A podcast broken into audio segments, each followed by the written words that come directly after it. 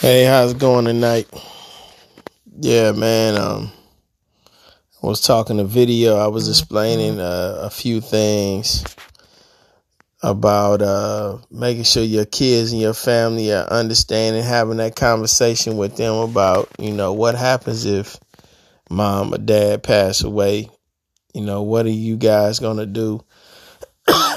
um, what's the game plan? Things of that nature your kids get a certain age, you're not trying to scare them, especially when they get into them teens, man. I think it's time to have that conversation with them and kind of lay down the law with them and explain to them that, you know, it may have something may happen and they need to take over. They need to be in charge. They need to make sure their siblings are okay. I mean, I can't call it, but that's something that you need to be able to have a conversation with your child about. So that's what I'm thinking. But um I don't know, man. I, I I've sat down a number of times. I've had different conversations with my kids. You know, trying to make sure that they're okay mentally, spiritually, and physically. You know, you, you have to move certain people out of the situation, out of the equation. You have to bring certain people in. You have to really protect their mind and deal with their teachers and their school and go up to their school and have conversations and conferences and stuff because you want people to know, you know, my kids aren't the ones that y'all gonna be just using as a martyr you know, using as the trash can and trying to feed them anything. My kids are here to get a good education and to be treated fairly and respectfully. They're not here for all the extra stuff. And that's kind of what you have to explain to people, and you have to really keep an eye on folks. But like I was telling my daughter, you know, when kids are in elementary school, parents really pay a lot of attention to them when they get into middle school, they start falling down on the game and really not paying attention to what's going on. You know, people are like, oh, well, kids don't want you around. Kids need you around. It's not about what they want. You, the parent, your job is to make sure your kid is good. By the time your kid get to high school, you, you know, you lacking. They have parent teachers conferences. You, most of them don't show up. You know, um, they got stuff going on at the school, people not paying attention, their kids struggling in class, they not going to the teacher and finding out what they can do to get things situated. Those are the things that you need to be doing as a parent. You know, having conversations with your kid about, you know, if this happens to me, I got this kind of insurance for you, you know, so you okay. You know, cause I, that's one thing I, I realized that a lot of times, in medical emergencies and life and death situations, you know, I'm I'm a black guy, so a lot of times black people end up being in a bad situation. They end up owing a whole bunch of debt because they don't have any secure businesses. They don't have their family don't have any immediate wealth.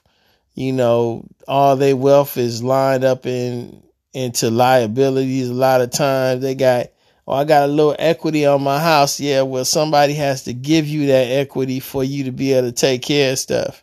And if you sick, they ain't giving you nothing because you don't have no job to qualify for nothing.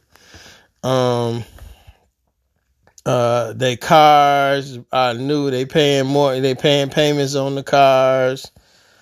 You know, they take a vacation and credit card is up on, you know, on the vacations and stuff and all that stuff, man. We have to think what are we going to do and how are we going to do it and how are we going to survive all this?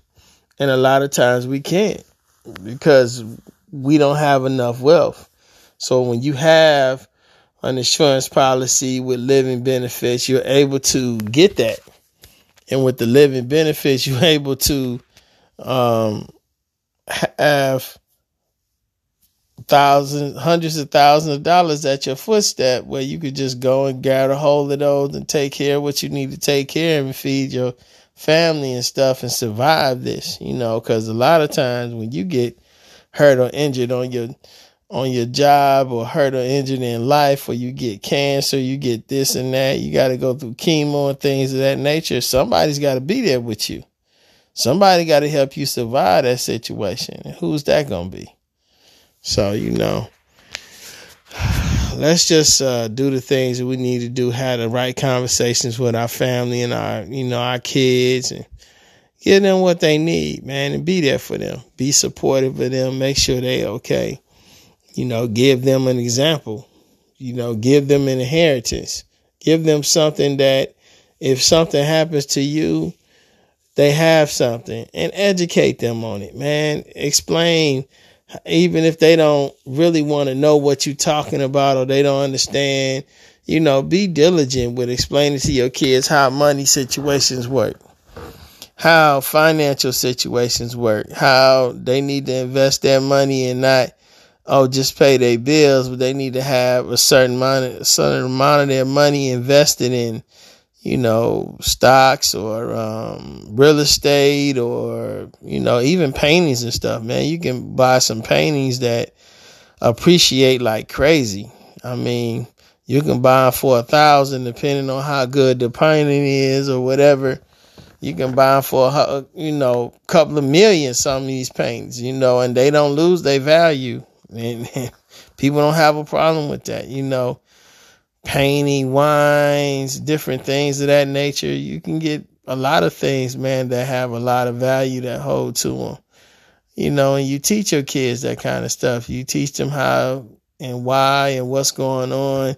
It's not about a brand new car and trying to pay your house and stuff off. You know, it's cool to have that, you know, where you might just kick it into your mortgage company and say, hey, I'm paying this mortgage bill for the rest of the year.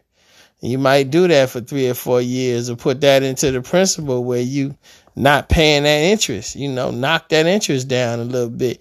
But it ain't necessarily a good thing to pay it off and then you don't have any cash and now you loaning.